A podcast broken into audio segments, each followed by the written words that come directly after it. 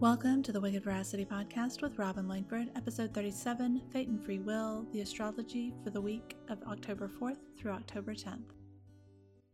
Before we get started, I want to mention that all times I'm going to discuss are in the central time zone. If you want to see the aspects discussed in the forecast on your digital calendar in your time zone, you can get that at wickedveracity.com backslash calendar. Before we move into the forecast, I need to apologize for not mentioning something in last week's forecast.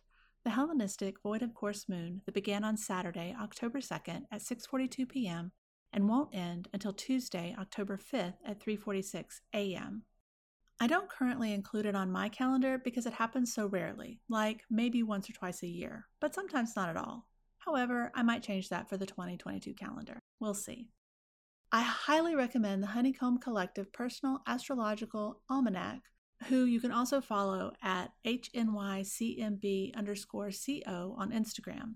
They offer a customized planner and ephemeris with transit data specific to your natal chart. I use it for all of my magical journaling and planning. It's amazing, and it includes all of the Hellenistic bits that I love and use personally, like zodiacal releasing information from your preferred lot, highlighted transits to and from your Time Lord of the year, and this void moon that I forgot to mention, and so, so, so much more. The definition of a Hellenistic void moon is a lot different from the one we use now. For it to be considered void, it can't make a Ptolemaic aspect for thirty degrees to one of the traditional planets, which are the planets that include the Sun through Saturn. The Astrology Dictionary explains that the original Greek word for the event is kinadromia, which means running the void. The interpretations for it go something like, "Abandon all hope, ye who enter here." I'm joking. Sort of. Not really. It basically means endeavors begun during this period will make no progress. While Hellenistic astrologers were usually talking about birth charts, not living your life on the day-to-day, it still applies because a birth chart is ultimately describing a moment in time and space, so the rules translate. To learn more about this and Hellenistic astrology in general, I highly recommend Chris Brennan's Hellenistic Astrology, The Study of Fate and Fortune, as well as his podcast, The Astrology Podcast, and his course on Traditional Astrology. If you want to calculate any of the types of void moons, and there are a lot, visit AstroSeek's Epic Moon Calendar and Calculator. If you need links to any of these resources, they are all in the show notes, which you can find at wickedveracity.com backslash podcast. So about that moon. It goes void in Leo with a square to Venus and comes back to life in Virgo with a sextile to Venus right before going into Libra. Anything you thought was settled or begun over the weekend probably isn't, and you can join me in being super annoyed by that fact. On the upside, I'm warning you about the same thing being relevant for Monday, so avoid first dates, legal documents, and all other things you'd like to have forward progress on and not have to review later. Now, on with our regularly scheduled program.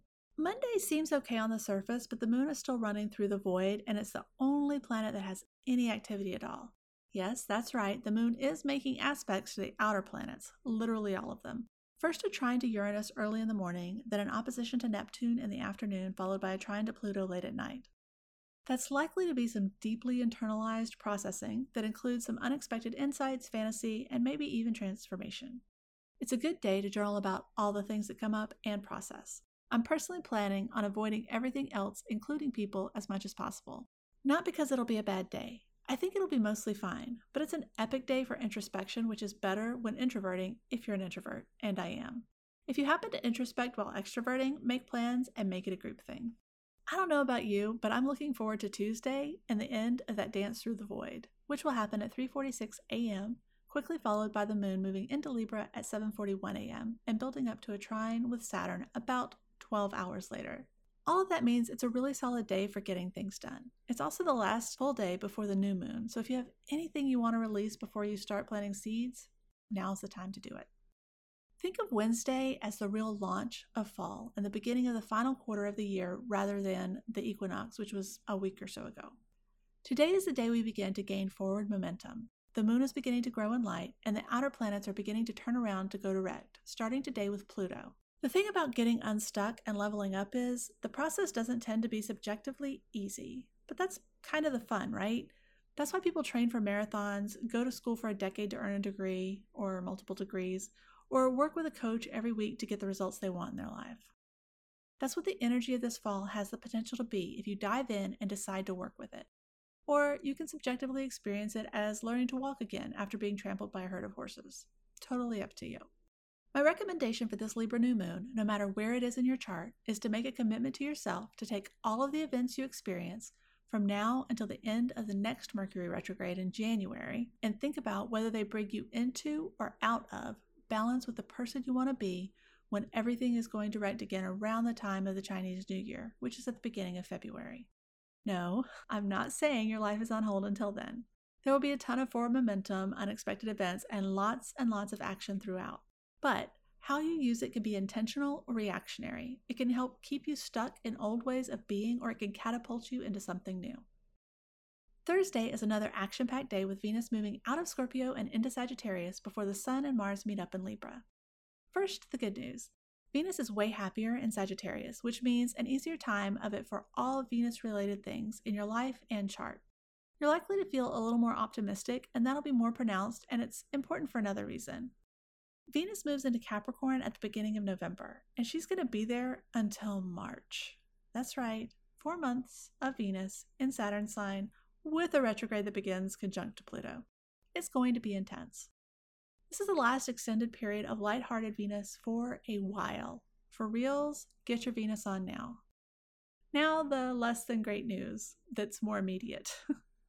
The Sun will be exactly conjunct Mars at eleven p.m. So while that aspect is exact today, you'll be feeling it all week. Mars and the Sun together in a sign they don't love to be in could be challenging.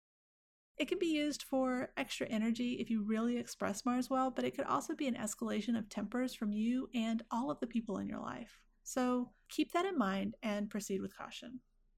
Friday is kind of an intense day, starting off with the Moon and Scorpio opposing Uranus. You might be a little more easily agitated and not really know why, or feel tempted to go overboard.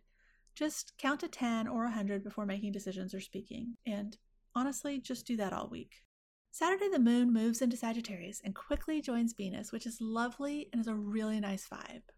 However, this is a day where specific areas of your life are likely to feel very different. The Moon and Venus playing in your Sagittarius house is likely to make that area feel nice, but wherever you have Libra is probably going to be feeling more strained. That's because the Sun will be conjunct a retrograde Mercury at eleven eighteen a.m.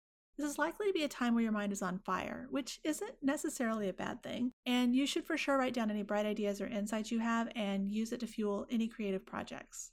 However, a little later, Mercury will be exactly conjunct Mars at two thirty-six p.m. And again, this is great for decisiveness and mental agility, but it can also be snapping at people and saying things you don't mean, or saying things you do mean in a way that is a little more aggressive than you would have preferred, and for sure more aggressive than they probably would have preferred. But that's the great thing about astrology, right? If you're aware of the energetic atmosphere, you can use the currents to your advantage instead of getting swept out to sea. Remember when I said earlier that things were starting to move forward again? Sunday is another one of those days, sort of. Saturn turns direct at nine seventeen p.m. I said sort of because when a planet stations direct or retrograde, it's essentially stopping all movement in the sky for a few days and then slowly begins to pick up speed. But this is the moment when all of the going through the past and thinking about the structure and the past as it pertains to your Aquarius house begins to sort of start making sense. You should have a better idea of what you want in this area of your life, since you've probably been spending a lot of time thinking about it since Saturn turned retrograde at the end of May, followed by Jupiter retrograding back into Aquarius in June. So things should really start to pick up speed when Jupiter goes direct there in a few weeks and then going forward through the end of the year.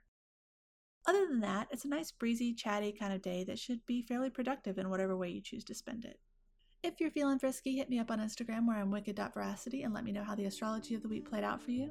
Until next time, my wish for you is the ability to make forward progress in whatever area of life you've been feeling stuck, even if it just looks like finally knowing how to get on the right path.